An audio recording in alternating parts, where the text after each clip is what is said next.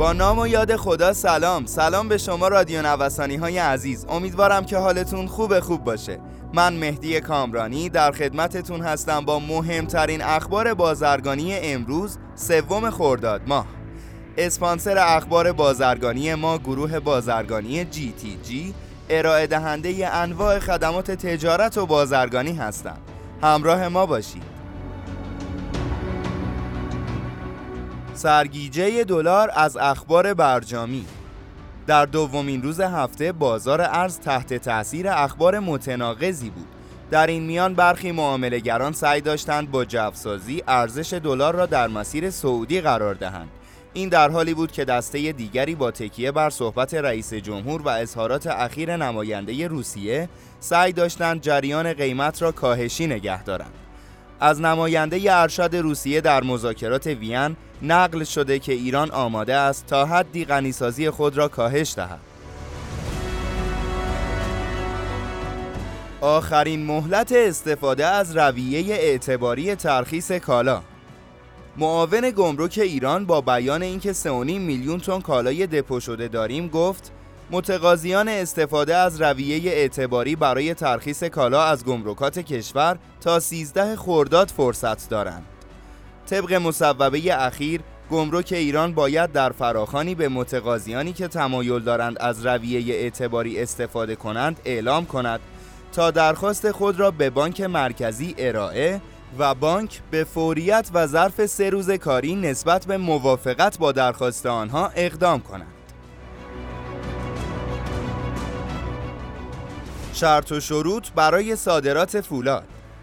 طبق مصوبه اخیر ستاد تنظیم بازار تولید کنندگان و نمایندگان قانونی آنها که مجاز به صادرات فولاد میانی مقاطع طویل فولادی و فلزات رنگی هستند از ابتدای خرداد ماه سال جاری به مدت سه ماه در صورت تأمین نیاز داخل و رعایت کف عرضه ابلاغی در بورس کالا می توانند بدون نیاز به تایید دفتر صنایع معدنی وزارت سمت در سامانه گمرک اقدام به صادرات محصولات خود کنند.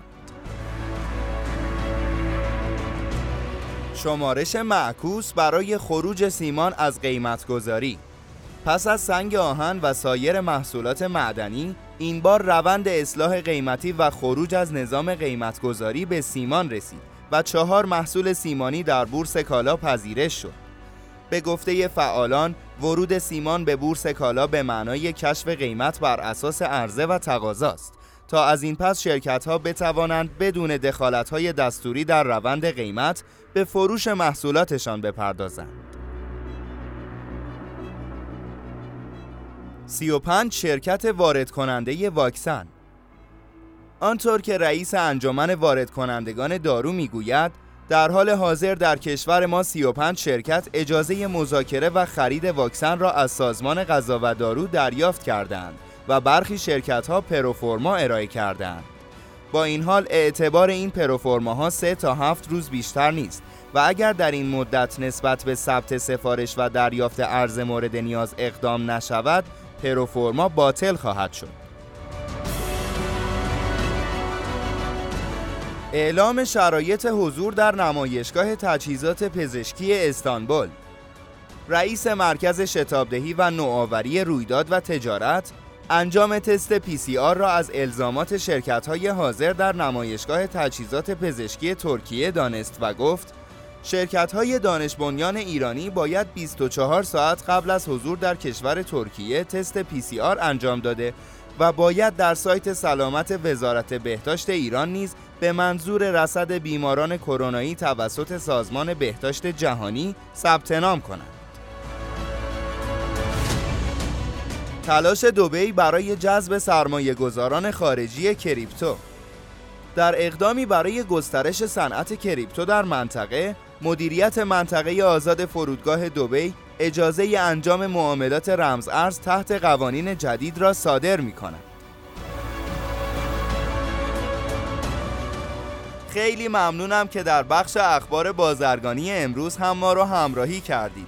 همینطور از اسپانسر این برنامه گروه بازرگانی GTG تشکر می‌کنم.